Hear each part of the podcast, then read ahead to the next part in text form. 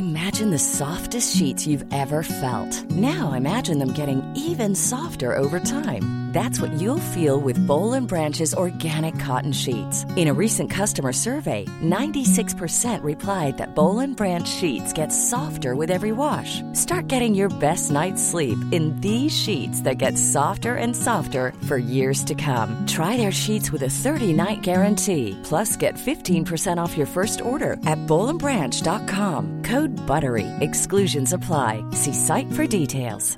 Hey, it's Ryan Reynolds, and I'm here with Keith, co star of my upcoming film, If, only in theaters, May 17th. Do you want to tell people the big news?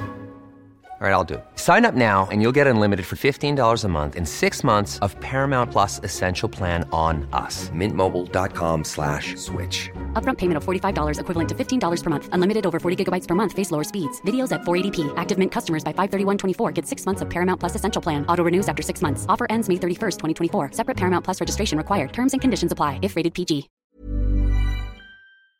Invest Investpodden. Du lyssnar på Investpodden med Ronja och Ted och idag har vi med oss Dr. Side från Serendipity här i studion. Varmt välkommen! Välkommen! Tack så mycket.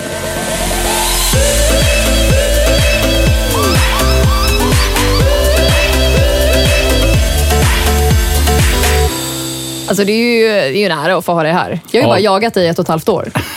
Ja, tack. Ja. Ja, men det händer ju mycket hos er, så man förstår att man kan inte vara överallt. Så det är jättekul att du hade mejlat den här gången. Nu är det så här, vi kan ju tycka då, vi läser boken och så där, att det känns ju som att alla känner ju till din story utan och innan. Men så är det ju inte. Eh, Så vi måste ju ändå liksom börja från början. Du, du, det finns ju en bok om dig som heter Miljardmakarna. Ja, det är om mig och min Och partner Ashkan. Precis. Ehm, så den kan man ju googla fram och beställa hem om det så. Finns som ljudbok också om man vill eh, lyssna in sig på hela storyn. Men vi drar det lite korthet. Du kom som flykting, åtta år gammal till Sverige. Exakt. Flydde från Iran via Turkiet. Den resan tog tre veckor. Mm. Och jag grät redan i början av boken. Mm, det gjorde jag också. Ja. Ja. När din mamma tappade din lilla syster Ja. i snön. Nej, det var en väldigt, eh, eh, det, det var en väldigt dramatisk resa. Eh, så vi fick ta oss över bergen och vi, eh, jag menar jag hade aldrig upplevt snö eller liksom kyla på så sätt. Så att vi hade inte alls kläder för det och så vidare. Så att jag, för, jag förfrös benen och vi höll på liksom och det var riktigt illa. Eh, och min syster, hon var nära att dö. Hon var två år gammal då. Men som tur var så klarade vi oss allihopa. Tog oss till Turkiet, därifrån så vidare då till, eh, vi skulle egentligen till Frankrike men hamnade i Sverige av en slump. Och vi ska kanske tillägga också varför ni flydde. Ni var ju politiska flyktingar. Ja, exakt. Mina föräldrar eh, de var aktiva mot, eh, mot den religiösa diktatur som fanns och det är någonting som de har eh, jobbat med hela livet och fortfarande håller de på med sånt. Mm. Gör du det också? Ja, jag, jag, har väl, jag har väl jobbat med en del människorättsfrågor och liknande frågor eh, från till och från. Eh, Jag kan inte säga att jag är särskilt aktiv idag i de frågorna. Men en fråga, du var ju åtta år när det hände. Kommer du ihåg det som det var igår? Eller glömmer man bort saker? Eller liksom, det här måste ju varit en fruktansvärd resa. Nej, jag vet inte om man glömmer bort det. Jag kommer ihåg, jag kan inte nej, men det, är inte så att man inte kommer ihåg det som att det var igår, men känslan sitter kvar. Känslan är kvar, ja. Ja, Mm. så att eh, jag, jag, jag känner, eh, det är därför jag, liksom, jag aldrig riktigt vant mig vid kyla till exempel. För jag, jag, jag får den här liksom obehagskänslan när det blir Mm. riktigt kallt och rått. Eh, Då, då, då känner jag tillbaka liksom på något sätt. Eh, Så att det är mer känslan liksom sitter kvar. Mm. Eh, Och vad var din upplevelse när du kom till Sverige? Det var en befrielse. Eh, Jag menar, eh, innan vi flydde så var vi liksom gömda ett par år. Eh, Jag gick inte i skolan. Jag kunde inte liksom gå ut och göra sånt som barn normalt brukar göra. Det blir helt annorlunda. Ja, så att det var liksom en helt ny värld för mig. Helt plötsligt så kunde jag liksom gå utanför vår lägenhet och ut i parken och leka och cykla. Eh, Jag menar sådana ja, helt vanliga saker. Ja. Men kände du dig helt fri eller fanns det en rädsla som satt kvar? Nej, jag tror att eh, jag kände mig nog väldigt trygg. Eh, Att jag kände, det kändes att det här, är ett liksom, här, här, är vi liksom, här, här kan vi vara trygga, här kan vi vara lugna, här behöver vi inte oroa oss för saker. Eh, det tror jag att den, den, den känslan infann sig ganska snabbt. Jag tänkte på en sak när jag läste boken, att eh, när ni måste muta er sista biten till Sverige Mm. och era föräldrar säger, snälla hjälp oss, det här är de sista pengarna vi har. Och så säger han till slut, jag tror ni behöver de här pengarna mer än mig. Mm. Men vad hade hänt om inte ni hade kommit igenom där? Vad hade alternativet varit? Vet du det? Alltså, eh, du vet, i, hade vi varit kvar i Iran så hade liksom mina föräldrar 100% garanterat de hade åkt in i fängelse, troligen blivit avrättade. Ehm, och hade vi fastnat i Turkiet så hade med allra största sannolikhet Turkiet skickat oss tillbaka till Iran. Ehm, så Turkiet är inte den mest eh, eh, humana landet att söka asyl så att säga. Eh, Så att det hade inte slutat bra helt enkelt. Men ändå att det, liksom, era liv hängde på att den mannen tog ett beslut. Mm. Men eh, så är det lite grann. Eh, Serendipiteter som eh, driver livet framåt. Mm, verkligen. Men sen pratade inte du heller om situationen, hur den var hemma i Iran och så när du kom till Sverige. Vad jag förstod när jag läste boken.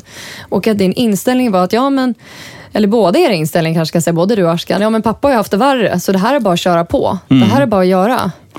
Är det därför ni har blivit såna krigare? Eller var kommer det ifrån? Är det medfött? Nej, det, jag tror inte det är medfött. Jag tror vi föds med ungefär samma genuppsättning om man säger så.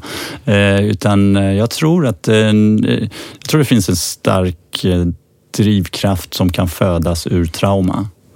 Eh, och trauma i sig är ju någonting kanske negativt och det kan vara alla olika typer av trauma som, som människor drabbas av. Men, Eh, men lyckas man ta sig igenom eh, någorlunda helskinnad så, så kan det vara en enorm drivkraft. Så, att, eh, så jag tänker tillbaka många gånger när det blir riktigt tufft. Eh, så tänker jag att ja, men, det kan inte vara värre än typ när vi var på skulle ta oss över bergen till Turkiet. Så det är liksom, då, var det, då var det verkligen eh, nära att vi alla skulle dö. Eh, Så då känns det inte alls lika svårt längre. Ja, det blir ju helt andra referensramar. Mm. Ja, och jag tänker på um, som växte upp i Sverige och eh, var född i Sverige och inte har varit med kanske om samma situation som ni varit med om så är man ibland orolig över att eh, ens egna barn inte har tillräckligt med drivkraft. Att drivkraften försvinner. Sverige får ibland lite kritik för att vi har ju ganska skyddat samhälle så vi borde ju våga ta mer risker. Men jag vet inte vad din erfarenhet med svenskar och risker är där. Mm, det ligger någonting i det du säger. Eh, men eh, jag har faktiskt med åren mer och mer eh, fått större och större respekt för den svenska modellen, den gyllene medelvägen. Den liksom, så att vi är i Sverige kanske ganska riskaverta. Eh, och det har funkat bra på något sätt eh, hittills. Vi har klarat oss utan krig i 200 år. Vi har byggt upp en fantastisk välfärdsstat. Eh, vi har, eh, och, eh, och nu också ser vi att det är en, en, en generation som bygger fantastiska bolag som Spotify, som Icetel, som Klarna, som Eh, Så att eh, jag, jag tycker det har liksom varit en eh, Kanske riskaverta, eh, men det finns ändå de som vågar ta klivet ut och bygga saker. Och det har varit eh, olika generationer, så har det hela tiden varit väldigt bra entreprenörer. Du har liksom en generation med Kamprad och du har, du har verkligen. Kinnevikssfären. Du har, så att det är liksom olika omgångar så har det ändå liksom byggt Sverige på ett väldigt fantastiskt sätt. Men du var väldigt duktig i skolan, körde på hårt i skolan. Mm. Eh, det här som klassar alla mina vänner från Iran. Man ska bli läkare. Ja. Eller Du blir- ingenjör. Eller ingenjör. Ja, men det är ju, du om man ska prata om Ja. fördomar så tänker man alla från Iran, de är läkare eller väldigt, väldigt välutbildade och absolut väldigt duktiga i Men skolan. det stämmer, alla jag känner från Iran är så jävla Ja, välutbildade. Det är ja, men det är fantastiskt. min, jag vet inte om det är fördom, men det är min uppfattning också. Nej, men så, ja. Men, men eh, att eh, du valde akademin, så du var till och med mobbad i skolan för att du var duktig i skolan. Ja, alltså jag tror... Eh, jag, jag, det var, jag hade det rätt tufft i skolan i form av att ja, jag var mobbad. Jag gillade liksom att lära mig saker. Eh, Så jag blev då stämplad ganska snabbt som plugghäst eh, och var lite, eh, lite annorlunda, lite udda kanske. Men det är helt otroligt att vi har det så bra att vi kan mobba den som är duktig i Som är skolan. duktig, eller det är ju fruktansvärt. Alltså det är Alltså. hemskt. Ja, det, det, är, lite, det är lite konstigt. Det är väldigt konstigt. så. Ja. Men, men jag sökte mig på något sätt till böckernas värld och levde mig in i det. Eh, Och det, nu i efterhand så verkar det som att ha varit en bra grej. Det verkar fungera bra för dig. Ja. Men vad pluggar du på universitetet? På universitetet så pluggade jag kemi. Får jag fråga varför? För jag är också kemist. Varför, Varför pluggar du kemi? kemi? Ja. Ja, det undrar jag också. Ja. Så nej, jag skulle nog inte eh, läsa kemi om jag skulle gå tillbaka. Eh, Vad skulle du läsa då? Jag tror, eh, jag tror att jag skulle nog läsa typ eh, någon sorts kombinationsutbildning. Är det skådespeleri du skulle välja? Nej, okej. Nej, nice try. Ronja, nice try. Det var roligt, jag kan rekommendera det annars om du provar. Ja, nej. Nej, så att, det- för det, där har jag hört att det finns bra, bra jobb. Välbetalt och mycket jobb framförallt. Ja. precis. Ja, men jag tror just eh, att vi lever i en vä- värld som är mer och mer komplex eh, och jag tror att det är viktigt att nischa in sig. Eh, och där är det kombinationsutbildningar. Det kan vara att man kombinerar ekonomi och juridik. Det kan vara att man... Jag, tycker en utbildning som industriell ekonomi är väldigt bra. Men ändå väldigt klassiska inriktningar. Så. Ja, det kan vara ännu uddare. Det kan vara men, eh, eh, drama och eh, juridik. Eller, Ja, men du vet, det liksom, låter som en bra kombination. Den har du gillat Ronja. Men jag läste ju lite juridik. Ja, jag vet. Ja, titta. Du ser. Ja, det funkar det också. Ja. Men eh, eh, när du, var, är så här, du började ju forska också då. Du valde liksom akademin Mm. all the way och så råkade du tillverka ett jättehårt glas av misstag. Ja. eh, hur många gånger du än har berättat den här storyn nu så är du ju fortfarande skitrolig. Ja. För det är ju där allting började. Ja, det är faktiskt kul. Ja, men det är ju jättekul. Ja, hur ett misslyckande kan bli så bra. Kan inte du berätta vad som hände för de som inte vet? men jag har, jag har alltid varit... eh, Jag, jag, jag har varit ganska slarvig av mig egentligen oftast. Vänta, va? Skönt att höra från en kemist. Det är nämligen ofta brukar man säga att det är no- viktigt att man är noggrann. Det är skönt att du kan säga det. Nej, utan jag, liksom, jag var aldrig riktigt noga med exakt vad jag vägde in grejer. Liksom. Oh. På ett ungefär så visste jag. Liksom, och sådär. Men, eh, men, det- men jag, jag har alltid varit väldigt uppmärksam på vad som kommer ut ur processen. Och det var väl det tror jag som gjorde också att i det här fallet så det var, det var en smälta som jag jobbade med väldigt höga temperaturer, runt 1800 grader. Det skulle kylas långsamt för att bilda små kristaller.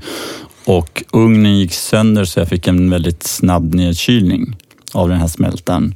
Och ut kom då ett glasmaterial som då visade sig vara världens hårdaste glas. Så att eh, det var en eh, liten slump, eh, lite serendipitet. eh, som- jag tänker, det är många skulle ha säkert säga, åh helvete, ugnen gick sönder, jag slänger den där biten som Mm. inte var det jag skulle göra eller skulle ha. Vad var det som gjorde att du ändå gick in och började forska i vad det är du har lyckats åstadkomma? Nej, men jag, som sagt, jag har alltid varit väldigt nyfiken. Måste vara vad är väldigt det som, nyfiken, ja. Ja. vad är det som hänt liksom? Och vad, vad, vad är det där för något? Och så liksom börja gräva mer och mer i det.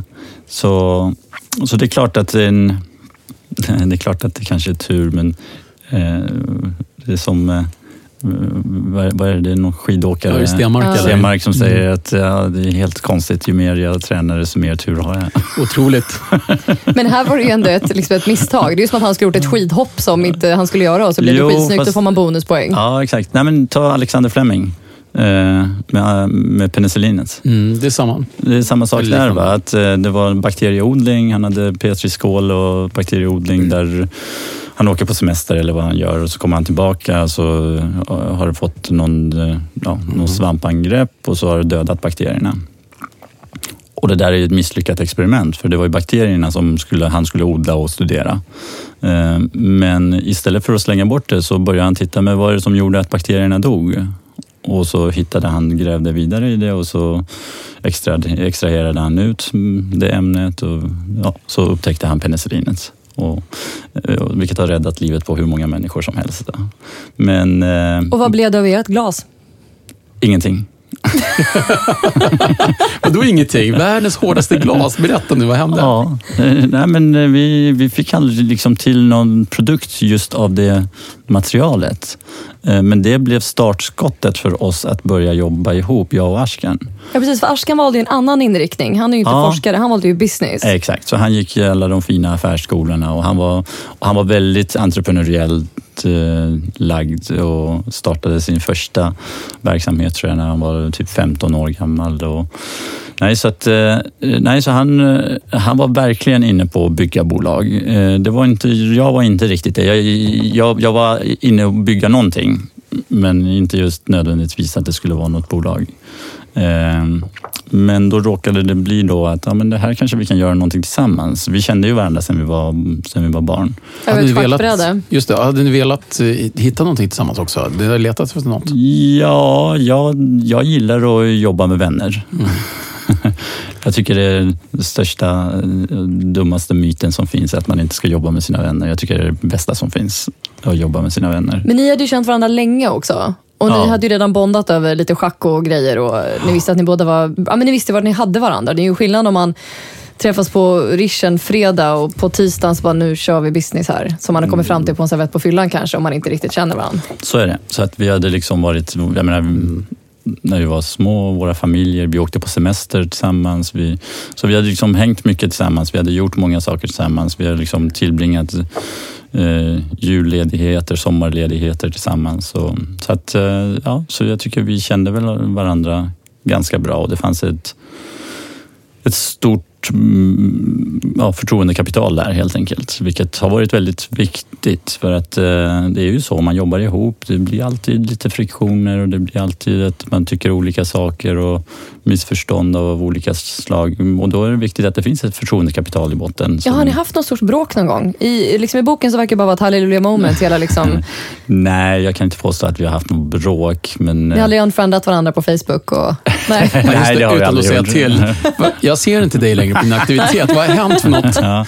Nej, men eh, däremot så liksom, när det gäller sakfrågor, vi har liksom diskuterat i oändlighet. liksom att, eh, ja, ska vi göra det här eller ska vi göra det här? Och du vet, bara mm, ja, mala på liksom, tills man vänder och vrider på allting. Men det är verkligen, det är verkligen sakfrågorna som vi då har varit kanske inte överens. Eh, men till slut så, vi, det har vi haft som princip att vi tar aldrig kompromissbeslut.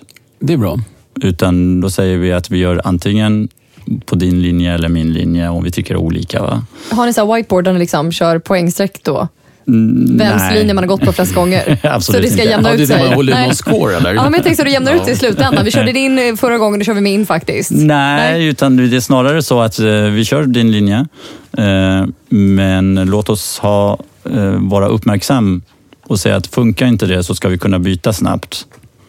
Så flexibilitet har varit en Ja. viktig del där. Så man inte bara kan hålla emot Ja. varandra och säga, vi valde din linje och det här är ju helt... Nej, nej, nej. Utan Nu är det min tur. Ja. Nej, Eller ännu när, värre, det är ditt när vi fel. väl, nej, nej, utan när vi väl väljer så är det ett gemensamt Ja, beslut. Så att det är det. inte, ja, så att, eh, Men det är ju himla intressant att ni inte kompromissar. Många människor, om man nu går tillbaka till, och jag vet inte om det kan ha med det att göra, men i, eh, jag tänker jag som har vuxit upp i Sverige hela mitt liv då, innan. Och jag bara känner, och det är ju, du är egentligen också uppvuxen i Sverige, så det är inte så jag menar. Men jag tänker på att du har ju ytterligare en dimension som inte jag har. Jag som svensk, eller jag som Ted, ska jag säga, jag som Ted, kompromissar ibland och inser efteråt att det var himla dumt. För det gör att ingen blev riktigt nöjd och det blev en halvmesyr. Hur kom ni fram till att eh, det är bra att låta bli att kompromissa?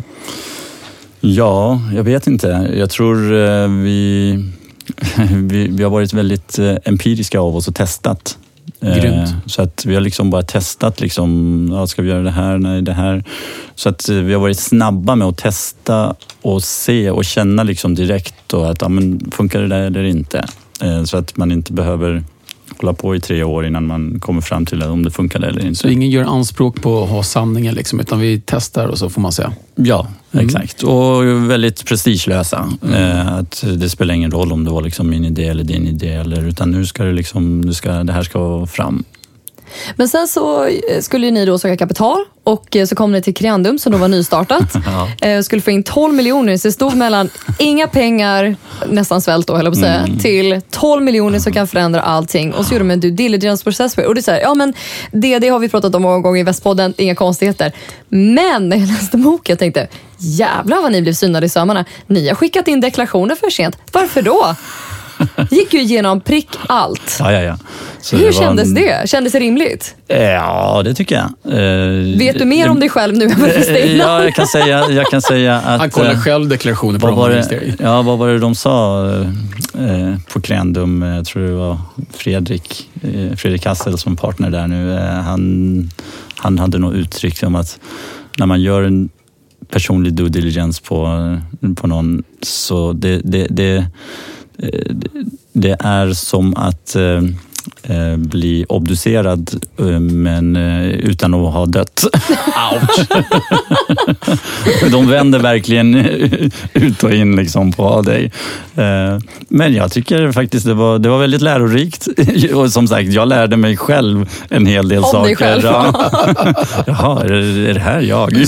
Så det här, känner jag inte igen mig i alls. Nej. Ja. Ja, men det var väldigt roligt faktiskt. Men ni går igenom hela den processen och så sätter Creandum upp vissa mål för att ni ska få nästa inbetalning efter den andra och så. Mm. Och så väljer ni att säga nej till 12 Ja. miljoner kronor som skulle förändra allting. Hur tänkte ni där? Kan du Hur berätta hur ni resonerade? Ja. Ja, det undrar jag också. Nej, men jag tror, jag vet inte. Jag tror eh, med med facit i hand och om man ska liksom, jag tror att vi gjorde rätt.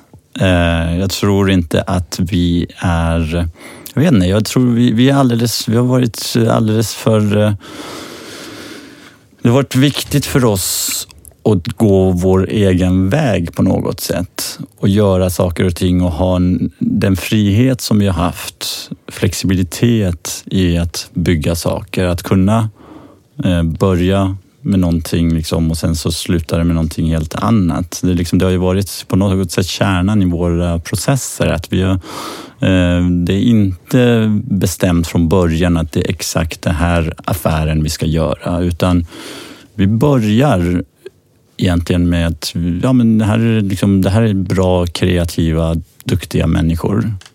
Eh, Vi bygger ett team här och så gör vi någonting inom det här området. Så vad kan vi göra? Och sen är det såklart att det är någon idé kanske från början. Men den idén är snarare att försöka få igång processen eh, än, eh, än att det ska vara just det här som ska bli en affär. Ni, ni tog ju en annan väg. Ni valde ju Vinnova. Men Mm. eh, då när ni tog beslutet så visste ni kanske inte riktigt om alla alternativ som fanns där ute. Det öppnades andra dörrar. Ja, det öppnades andra dörrar. Vi tog in eh, ett par affärsänglar också. Eh, Men det var ju långt ifrån de 12 miljonerna som då för oss var väldigt mycket pengar. Eh, Så att... eh, Men, eh, men det, det, det har ju varit en lång resa. Så att om man tittar på... eh, Vi har ju hållit på nu i 15 år.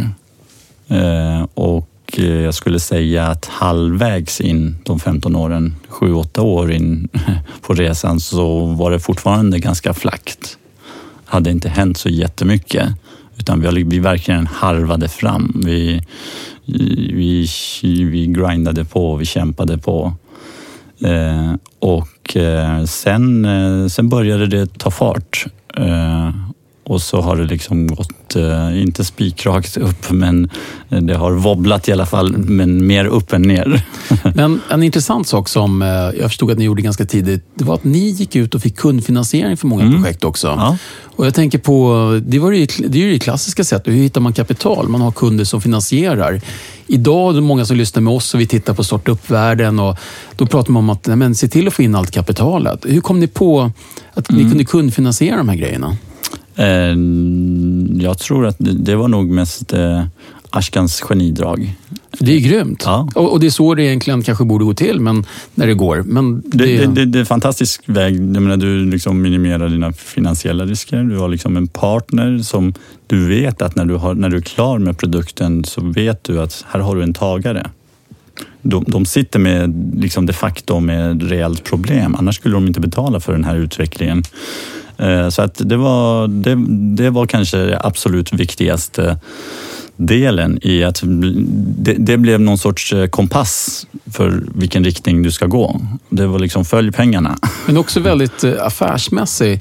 Om man väljer den vägen, är det något speciellt man behöver tänka på? Eller något speciellt ni har stött på i form av liksom det som gått bra och gått dåligt? Lessons learned? Eh, wow. Ja, men det är inte helt självklart att hur man kommer in till en industri och vet vad de har för problem. Det är inte alltid de öppnar upp det, det första. Och det är inte alltid det matchar kompetenser och resurser ni har. Nej, man kan väl säga så här. Vi, vi pratar ju om... Så normalt så när, vi, när man säger ja, men jag har en, det kommer någon liksom, ja, jag har en innovation som är jättehäftig. Liksom, så och, så, och oftast är det ju inte någon innovation utan det är liksom kanske någon Eh, någon idé liksom om saker. Det, vi vet ju inte om det här kommer liksom sälja eller inte och så vidare. Så att, men, men det blir många gånger en dörröppnare för att liksom ringa till eh, om det är ABB eller vad det nu kan vara för industri som man ringer och eh, säger ja, men du, jag har en, eh, ja, en eh, automationsprocess här som jag tror är intressant för er liksom, ABB Robotics. Ja, intressant. Ja, och vi har patenterat det och det är liksom en eh, en forskare här på KTH som har utvecklat det här. Okej, låt oss träffas. Så träffas vi och oftast är det helt ointressant. Eh, men då sitter vi där. Då sitter vi där med forskningschefen. Vi sitter där med eh, folk som, med marknadsfolket och och då liksom börjar vi gräva och försöka hitta då att okej, men vad är, vad är liksom era stora utmaningar? Vad är det ni ser liksom?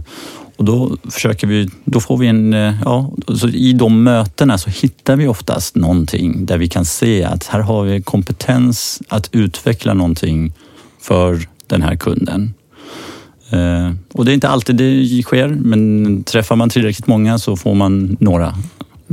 En annan viktig lessons learned som ni verkligen behövde gå igenom, det var ju som ni kallar i boken för fallen affärsängel. Och jag var så berörd av hela den storyn, för det är eh, någonting som jag brukar ta upp med entreprenörer. Så här, det är bättre att säga nej till en investerare än att för ni blir inte av med problemet. Men det är ju väldigt svårt att veta innan om det här är en bra investerare eller inte. Det är väldigt svårt att veta och det kan jag säga att det, fel investerare tar så mycket energi. Eh, Och det här är en väldigt galen historia också. Ja. Ja, han tog ju en styrelseplats, bland annat. Ja. Eh, och ni var ju jätteglada och det här kommer bli hur bra som helst. Och så säger han, kom till Växjö. Jag bjuder på middag och på party för nu ska vi fira och fram med fina viner ur vinkällaren. ja, precis. Och så firar ni och har en jättekul kväll. Och... Ja. Och sen och skickar sen, han och så skickar han fakturan. Fakturan. Grymt. Men Ja, det, det det, är väl, det, är väl, det är väl den småländska själen. så- Småland. Ja, jag, jag har bott i Småland. Jag med. Ja, alltså, men, men hur, när insåg ni verkligen, hur, hur var den stunden när ni insåg Nej, att det men- här är fan inte bra för oss? Hur, hur gör vi? Funderar ni på att peta ut honom? Vad- Ja, vi, måste man vi göra. fick göra så till slut. Ja. Och det är ju inte helt lätt. Ja, det är liksom, jag menar, han eh, ägde ju en stor del av eh, bolaget. Så att, eh, Och han motsatte sig ju beslut och ställde till grejer. Och, Ja, och du vet han tog beslut eh, på ett styrelsemöte men helt plötsligt så liksom vägrade han skriva på protokoll och du vet det, liksom, det blev sån här eh, deadlock eh, av det slag som det, det går inte att driva verksamhet på så sätt. alltså, trodde han att han var med i en dokusåpa för att skapa lite drama? Eller vad Ja, grejen? men det var lite grann så. Eh, Jag tror han, eh, han kanske är lite av den, eh, det sorten där eh, Men- han gillar dramatik, tror jag. Men jag tror att det har hänt mycket. Alltså jag tänker på när vi började med Stockholms affärsänglar och började investera och Roslagens affärsänglar. Så. Jag vill säga att de investerarna vi träffade på då, väldigt många, de satte ju in giftpill alla med, med konstiga klausuler i avtalen. Det känner jag har försvunnit lite grann de sista åren. Man har fått en bättre säga, best practice i ekosystemet, lite mer transparens. Innan var det ett fåtal som hade pengar. Nu finns det flera man kan prata med och förstå, okej vad är... Känner du också det? Du, ni träffar ju många investerare. Absolut, och nu finns det ekosystem på ett helt annat sätt. Eh, nu är det liksom, jag menar tidigare var det kanske eh, Tidigare var det kanske de som drev eh, VC-firmorna kom många gånger från finanshåll. Ja, man hade Medans- inte startat eget. Nej. Ja, medan nu är det många investerare som själva har varit entreprenörer och byggt fantastiska bolag Mm. och så gör liksom ny resa egentligen tillsammans med andra entreprenörer. Slipper köra bara. Slipper köra, sitter i, vill kanske inte sitta i förarsätet. Utan, eh, Sitter och skruvar på radion.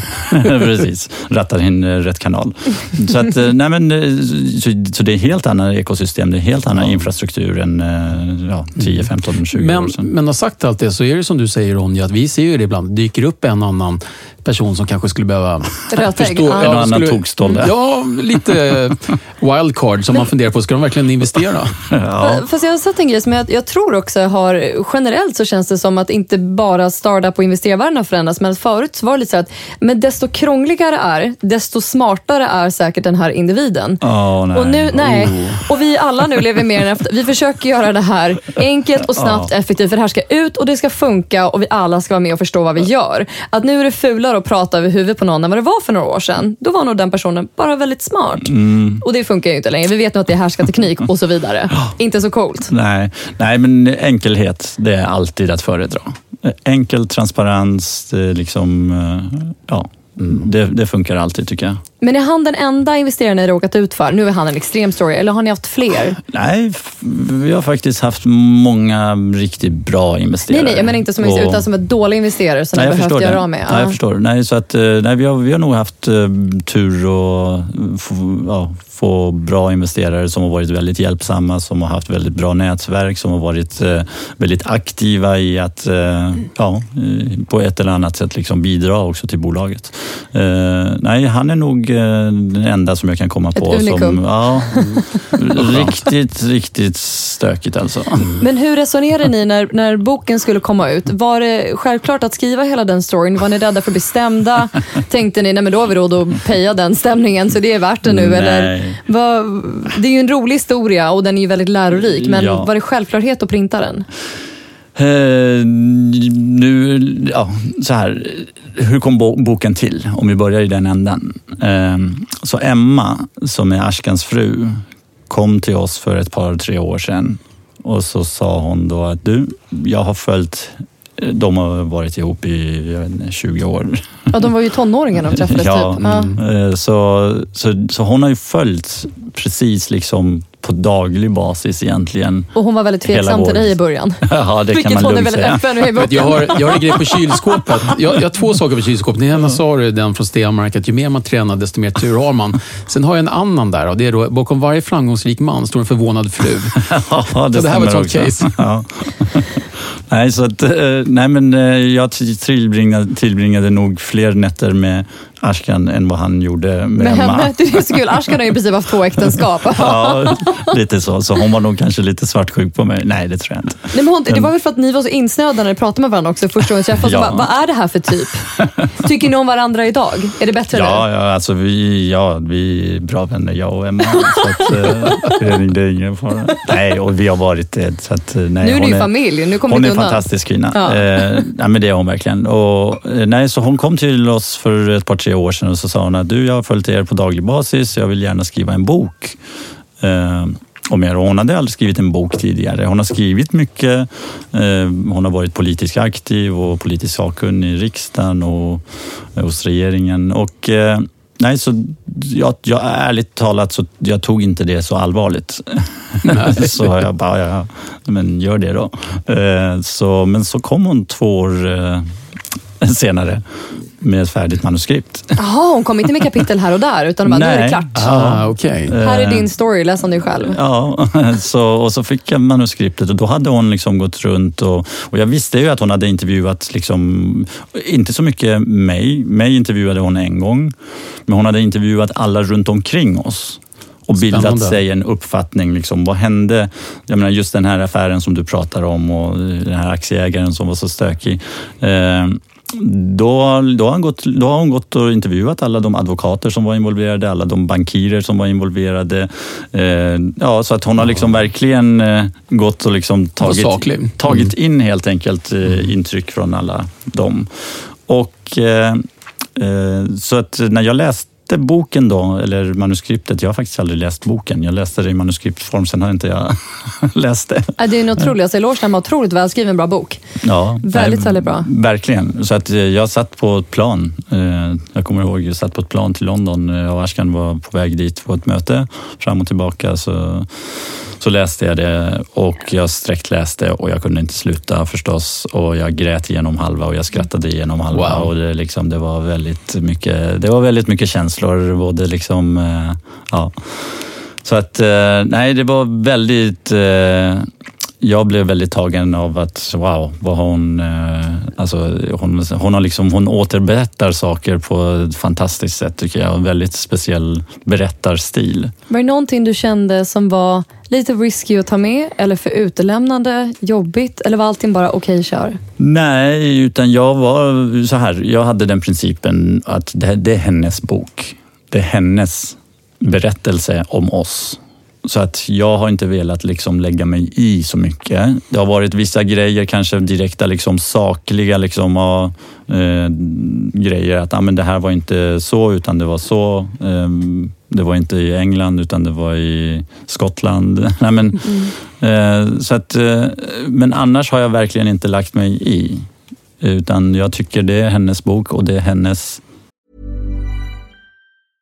Hiring for your small business? If you're not looking for professionals on LinkedIn, you're looking in the wrong place. That's like looking for your car keys in a fish tank.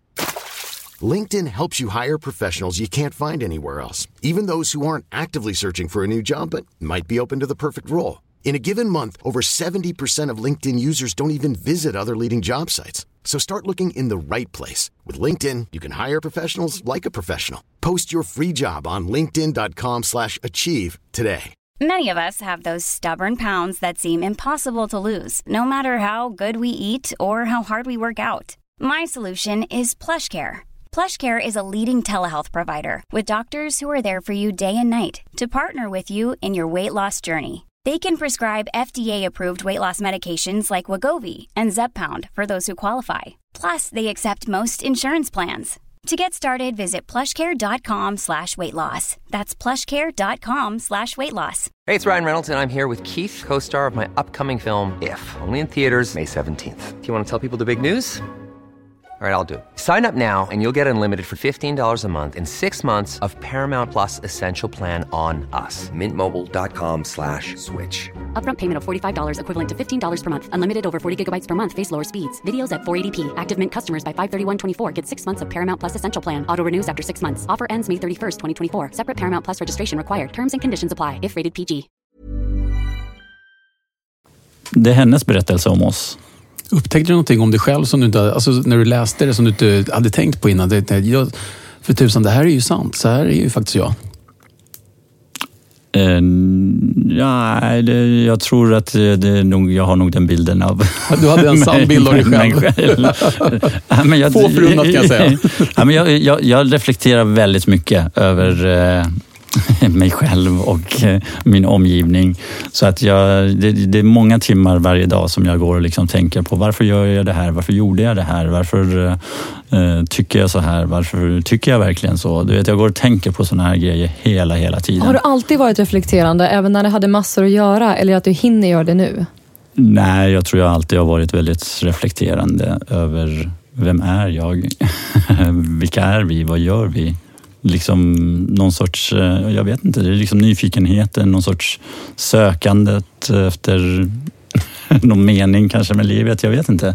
En annan sak som tas upp i boken som jag tycker är väldigt viktig, det är diskriminering. Eh, hela snacket då på 90-talet att eh, om man har ett annat efternamn än ett svenskt efternamn så åker CV direkt i sopen. Man får inte ens vara med i matchen.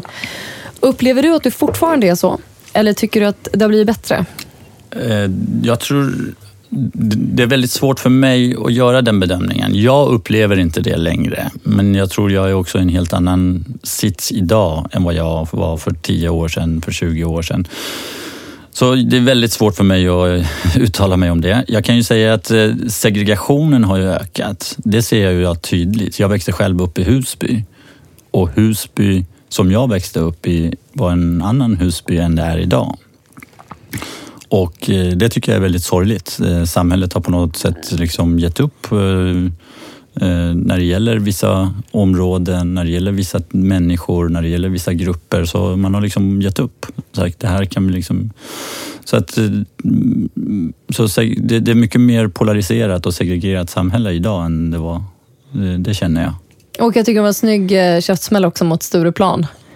Att ni inte blir insläppta i omgångar. Fel skor, fel det, får inte komma in. Men sen gick det jättebra med vi- vita Samma sneakers. skor, samma, skor, samma kläder. Exakt. Men lite känd. Ja, men då funkade det bra. Du är godkänd nu. Jajamän. Ja, vi vet ju att... Oh, jag blir alldeles exalterad så jag slut vattnet här i studion. Är det, det är okej? lugnt. Ja, det är lugnt. Det är så här, vi vet ju att det är så här. Eh, men när jag läste om det i boken så började jag, jag började ju skratta och jag såg det här är så jävla tragiskt. Mm, det är lite tragiskt. Alltså, Sverige är ett väldigt tolerant samhälle, men det är väldigt exkluderande. Ja, det är bara att kolla på Almedalen. Har ni sett hur mycket röda eh, såna här snören det är överallt? Om man, får, om man får komma med bak eller inte, det beror på om man står på listan. Då folk säger, men jag åker till Almedalen, men säger, ja det var ju kul. Ska du bara hänga på torget då eller vill du komma in någonstans? Då måste du ju vara connectad, annars är det ju kört. Jo, Nej, så att det, men det är väldigt, jag, jag tycker det finns sådana liksom... Samtidigt så är det ett, alltså Sverige, det, det, är inte särskilt inkluderande samhälle. Så att det är väldigt svårt att komma in i ett, jag menar mina föräldrar har haft det väldigt tufft. Eh, och jag tror den generationen överhuvudtaget. Eh, så just att de kanske inte kan de svenska liksom, eh, koderna och de... Eh, ja, Det är knappt så vi kan själva. Det ska tre generationer på mammas sida och tre generationer på pappas sida för att vara en rospigg från Roslagen. Ja, och sen, Alltså, är det, sen är det också det en kompis till mig som eh, reflekterade över det någon gång att eh, i USA så är man, man om man migrerar till USA så är, så är man första generationens amerikan, sen är man andra generationens amerikan och sen är man tredje generationens amerikan. Medan i Sverige så är man första generationens invandrare och sen är man andra generationens invandrare och så är man tredje generationens invandrare. Ja, ja, det är en himla stor skillnad. Ja, så att där liksom ser alla ser sig själva som amerikaner. Eh, och det är liksom, du, du är inkluderad i samhället på ett helt annat sätt. Medan här Ja, är Jag, har bott i. USA. Liksom, Det, och, knäckte man språket där så du låter amerikan, då är du, då är du också med. Och Oavsett om du inte har medborgarskap eller inte, men bara det låter Mm. Ja, som att du är med så är du med. I Sverige kommer nog ändå lite följdfrågor. mm, Eller hur? kan man säga. Men hur är det, jag tänker på den framgången som ni har haft. eh, Och jag vet, jag pratar med en, en hel del startups och människor som kommer från, inte bara i Iran, utan hela menområdet eller andra ställen som säger att men har de lyckats, då ska vi också kunna lyckas. Liksom. Eller vi har en chans i alla fall. Har ni märkt av någonting utav det? Har ni varit mentorer åt andra som kommer? Har ni sett att andra kommer nu tack vare att ni har lyckats? Mm, det tror jag att eh, jag, jag blir alltid orolig när folk säger att de ser mig som förebild. Varför? Nej, men jag vet inte om jag är så... Välutbildad akademiker Jag tror att du är en som bra förebild. Ja, massa bolag. Var, var det liksom inte var en förebild? Eller, Ja. ja nu, nu när du säger det så. nej, men, eh, nej, men jag tror att det är, det är klart att igenkänningsgraden, att, det liksom, att folk ser att du behöver inte heta eh, Karlsson, Johansson Ja. eller whatever. Du Ja. kan ha ett konstigt namn som Esmail Zadeh eller Poja eller... Du kan komma från byn, Och- man behöver inte komma från liksom, Östermalm. Ja, eller- exakt. Så att Mm. liksom, det är klart att det tror jag gör skillnad. Ehm, och det där jag tror man måste jobba mer med att kunna liksom visa på möjligheterna. Sverige är ju ett fantastiskt land. Man pratar om eh, the American dream, men det är ju egentligen i Sverige man kan förverkliga the American dream. 100 procent. Det är ju, ja, men det är ju så. Det är Ja. liksom, American Dream är för övrigt jätteknepigt idag. Det var lite lättare för några decades sedan. Ja, exakt. Så att, eh, men den myten lever ju kvar. Absolut. Eh, och där tycker jag att man måste vara mer tydlig, kommunicera det bättre, the Swedish dream. Den är sann. The Swedish Dream. Mm. Ja, den är sann. Den är, liksom, den är verklig. Den är, eh, det går liksom att, alltså, att förflytta sig i olika liksom, samhällsskikt och olika... Eh, det, det är mycket enklare att göra det i Sverige än det är i något annat land. Och vi har gratis universitet. Gratis Bara det att universitet. kunna plugga. Du får betalt för att plugga, du får studiebidrag. Ja. Det är helt fantastiskt. Alltså om, om du berättar det för eh, någon i Iran, de tror, de tror du skämtar med dem. De tror Ja. inte det kan liksom stämma. Nej. Du får betalt för att skaffa barn och du ska få betalt för att gå i skolan. Ja, helt suveränt. What, else is there? Ja. Men en annan kapitalresa, eller liksom kapitalanskaffningshistoria som är ganska rolig, det var ju när ni var i Kina. Och först hängde jag med ett gäng snubbar som söp er fulla och så ni låg och kräktes i toaletten på Ja. risvin. Men sen träffade ni ett gäng som inte söp er fulla, som var då framförallt dominerande kvinnor. ja, det var det. Eh, och så höll ni presentationen och allting gick bra. Men, men eh, så frågade de vilket år ni är födda. Mhm. Och det var ju då drakens år och Och i, i tigerns. tigerns år. Och Ja, det, kom, starka. det är ju inte bra, blev det ju Nej, rabalder om. precis. Det var inte bra. Men så kom du ju fram till en lösning. Kan du berätta vad det, vad det Nu, var? kom, nu kommer inte jag ihåg Nej, då kan jag lösningen, berätta den, Du kan, ja. du kan berätta Men sen, om vi minns här rätt, så var det ändå att era namn representerade no olika saker som var himmel Just och det. hav. Ja. Så då blir det här kanske bra ändå, för det betyder båda är starka krafter, men de kompletterar varandra. Så då är det okej, vi kan Alltså, investera. mig, det, lå- det låter som de hade bestämt sig från början och bara försökte göra en story av det som fanns här. De hade redan bestämt sig. Nej, jag tror de är sådär. Alltså. Det, Ja, eller det är, ju det är svårt, så. det är svårt, att, det är svårt att tyda kineser. Alltså. Men Alltså, ni, men, men helt...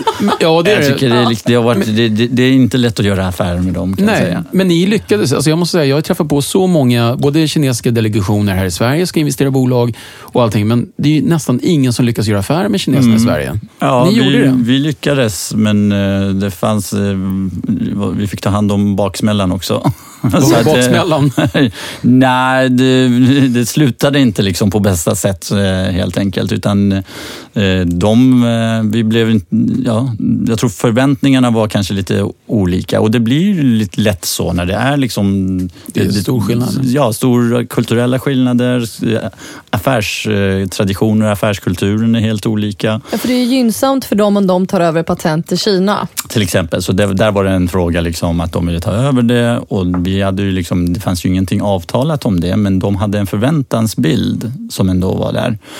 Och, eh, men vi försökte ju liksom hitta en lösning på det men eh, de blev bara liksom mer aggressiva och sen till slut så liksom i samband med just den här större affären som vi gjorde då eh, när allt höll på att gå åt helvete. Men eh, så passade de på att stämma oss för 200 miljoner kronor. Ouch. As one does liksom. Ja, men det var ju bara en ren utpressningstaktik från deras håll.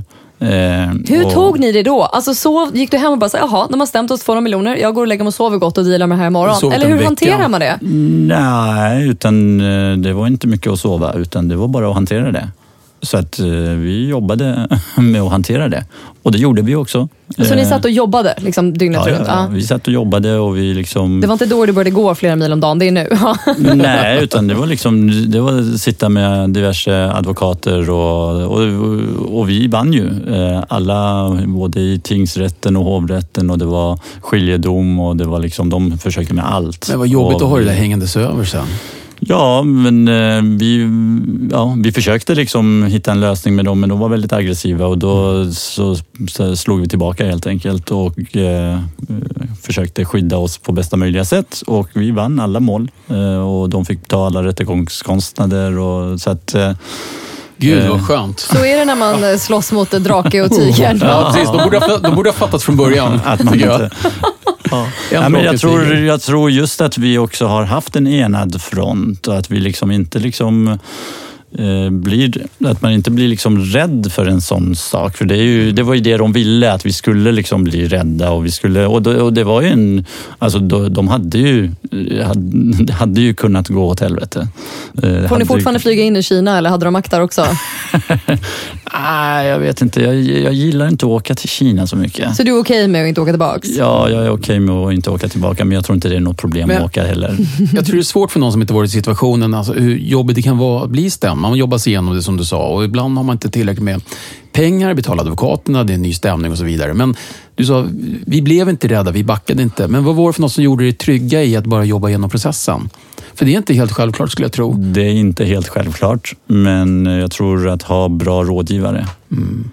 Och I det här fallet så hade vi riktigt bra rådgivare tycker jag. Eh, och det var Det finns, eh, det finns advokater och det finns advokater. Eh, det finns advokater som jobbar liksom på timbasis så att säga och för timpenningen. Och det finns de som verkligen går det extra mile. Och det här var fantastiska advokater vi hade på eh, både på Gernert Danielsson och på Baker eh, som eh, gjorde fantastisk insats och hjälpte till och gick det extra mile som de inte hade behövt göra men de liksom verkligen eh, eh, gjorde det. Eh, och, så det var bra rådgivare och det var rådgivare som inte liksom bara jobbade, liksom, de verkligen gick in i det med kropp och själ. Ja, det är Eh, grymt. Bra. Jag tror någonting också tändes hos dem. De blev nästan förnärmade liksom, av att de, de tyckte liksom att här, är en, här sker det en eh, Orättfärdighet. orätt. Ja, här, så att, Ja, det det finns en rättspatos som väcktes. Härligt att höra.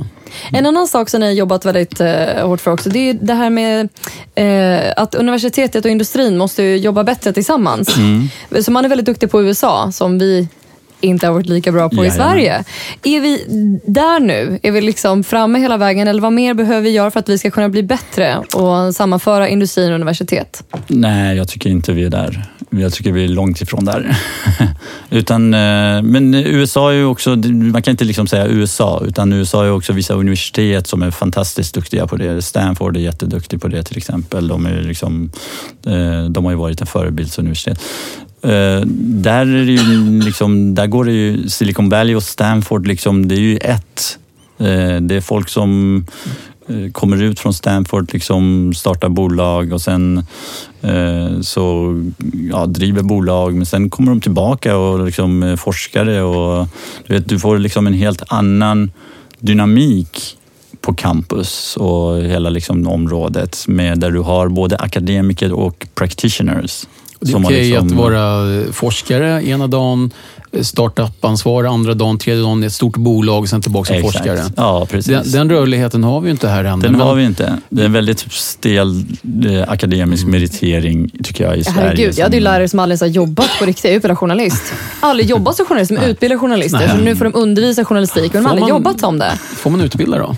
Ja, ja, men alltså, Wow. det, men det är ju helt galet. Och så ska de förklara hur det funkar där ute när vi kommer ut och ska jobba, men de har aldrig gjort en dag själva. Men Jag, jag tänker på, Sverige har ju väldigt hög innovation om man tittar på olika index och sådana saker. Samtidigt tittar man på att 4% av innovation inom valda delar då, blir faktiskt då kommersialiserade på något sätt. Så att 96% går åt helsike. Många av dem kanske inte ska bli någon kommers på, som du var inne på innan. Då. Men vad ska vi göra för att få igång det där bättre? Eh, jag, tycker att, jag, jag tycker vi är bra. Vi är bra. ja, vi är bra. Jag menar, eh, det kommer ut jättemycket bra produkter, tjänster, bolag från Sverige. Det är eh, så att man, jag vet inte liksom, om man egentligen mäter rätt saker när man pratar om innovationer och så är det 4 som kommersialiseras. Det är ju de facto så att det är först när de har kommersialiserats som, som det är en riktig innovation. Direkt innovation. Eh, så att, eh, jag tycker vi är bra och vi har varit bra på det. Liksom, allt ifrån jag menar, Ikea, det är en innovation. Det är liksom logistisk innovation. Eh, Men titta på, jag tänker på det här med, eh, ni har gjort väldigt mycket med universiteten. Vi jobbar en hel del med universiteten Ronja och tittar på mycket bolag därifrån också. Men då tänker jag så här att många av de här stora hitsen som vi har haft nu då, och det är några stycken som har varit exceptionellt bra, får man ju ta till sig. Alla de kommer inte från universitetsvärlden, utan snarare tvärtom kommer de från någon annanstans. Då. Exakt. Där ni kanske är undantaget. Ni kommer ju från lite forskningsvärlden och jobbar väldigt nära den miljön. Mm. Men det är det jag tycker just att eh, man fokuserar alldeles för mycket på, när man pratar innovationer och så, så alldeles för mycket liksom teknikfokus. Alla tänker liksom en, eh, en teknisk uppfinning. Eh, det, någon det- läkemedel eller någon... Men innovationer kan ju vara så mycket annat. Och det, är liksom, och det är ju så att det mesta som vi har byggt i Sverige är ju inte liksom av den karaktären utan det är mer processer, det är, och det kanske är det vi är bra på och det är på något sätt jag tycker det blir fel. Jag menar, jag är själv, jag gillar forskning, jag är själv forskare, jag är liksom, eller har varit forskare i alla fall. Men jag tycker liksom att eh, det är alldeles för mycket fokus på det, på liksom eh, high tech, om man säger så. Medan det kan vara fantastiskt bra eh, fantastiskt bra bolag och fantastiskt bra innovationer och grejer som, som inte alls är high tech men ändå väldigt kreativa. Processer, affärsmodeller, IT-stöd, vad det nu kan vara för någonting. Exakt. Men det är så här, ni har ju tokjobbat i 15 år. Mm. Eh, och, men nu har du hunnit göra lite andra grejer. Typ, du går en himla massa. Och du har bestigit Kilimanjaro och nu ska du vidare till nästa berg. Ja. Vart ska du? Jag ska till Himalaya med en god vän, eh, Johan Ernst Nilsson, som är äventyrare själv.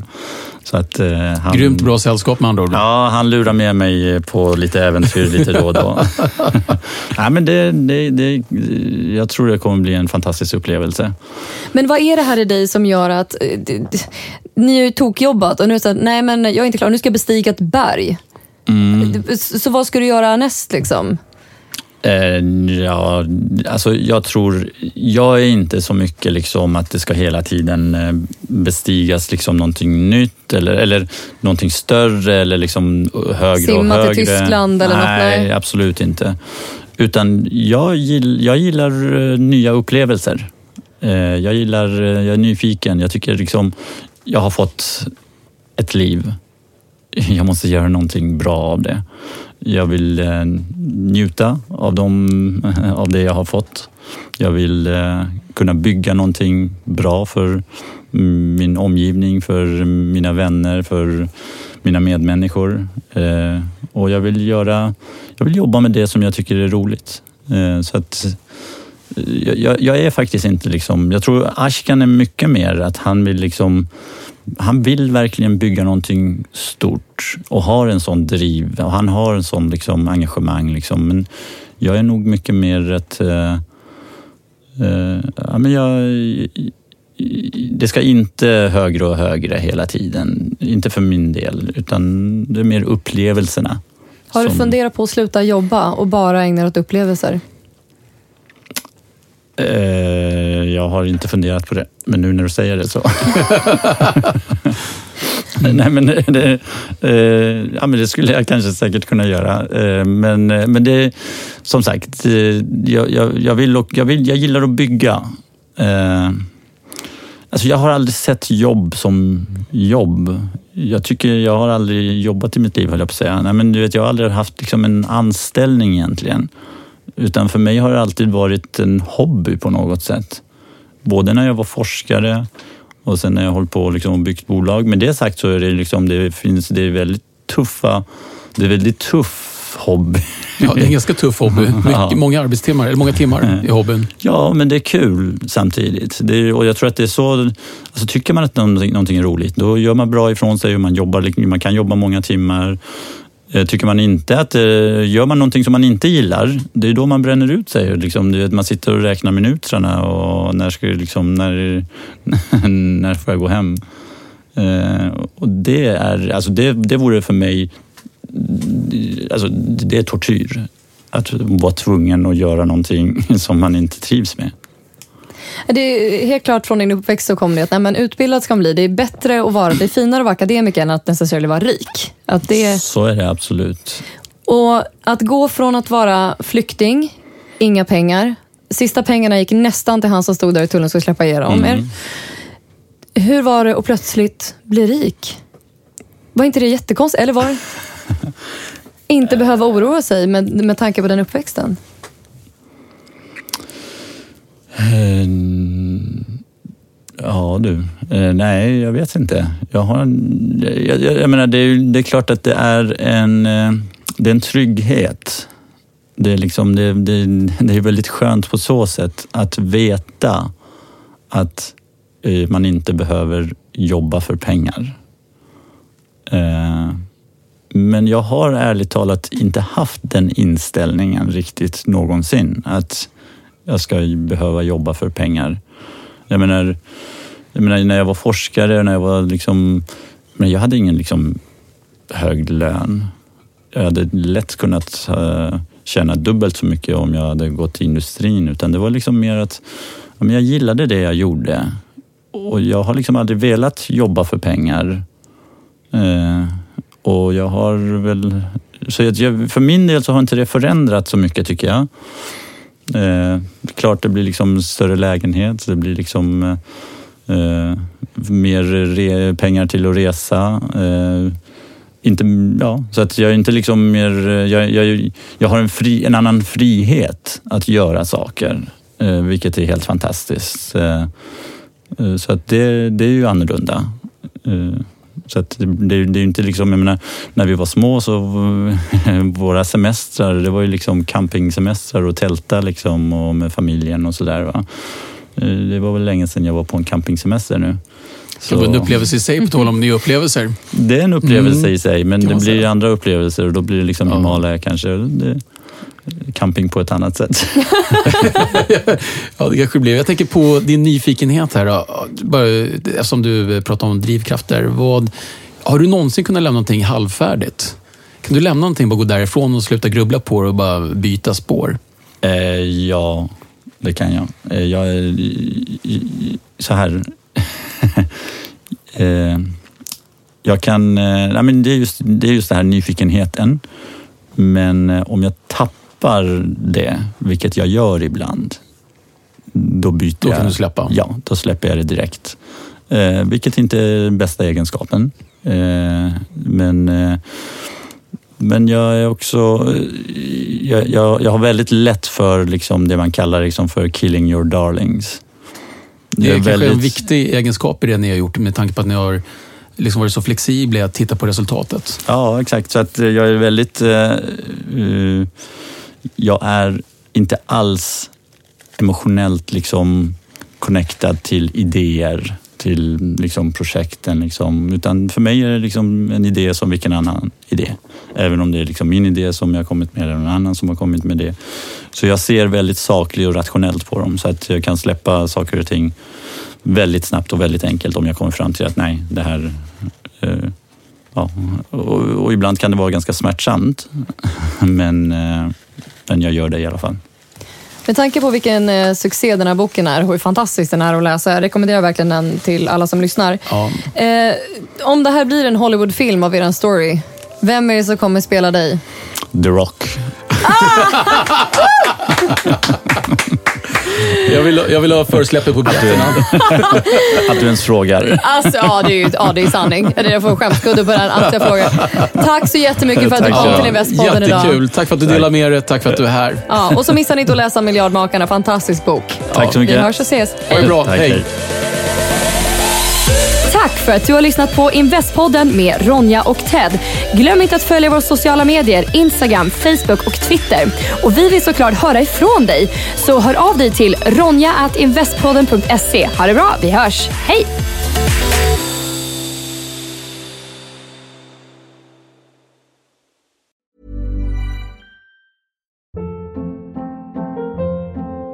Hold up. What was that? Boring. No flavor. That was as bad as those leftovers you ate all week. Kiki Palmer here, and it's time to say hello to something fresh and guilt-free. Hello Fresh. Jazz up dinner with pecan-crusted chicken or garlic butter shrimp scampi. Now that's music to my mouth. Hello Fresh. Let's get this dinner party started. Discover all the delicious possibilities at hellofresh.com.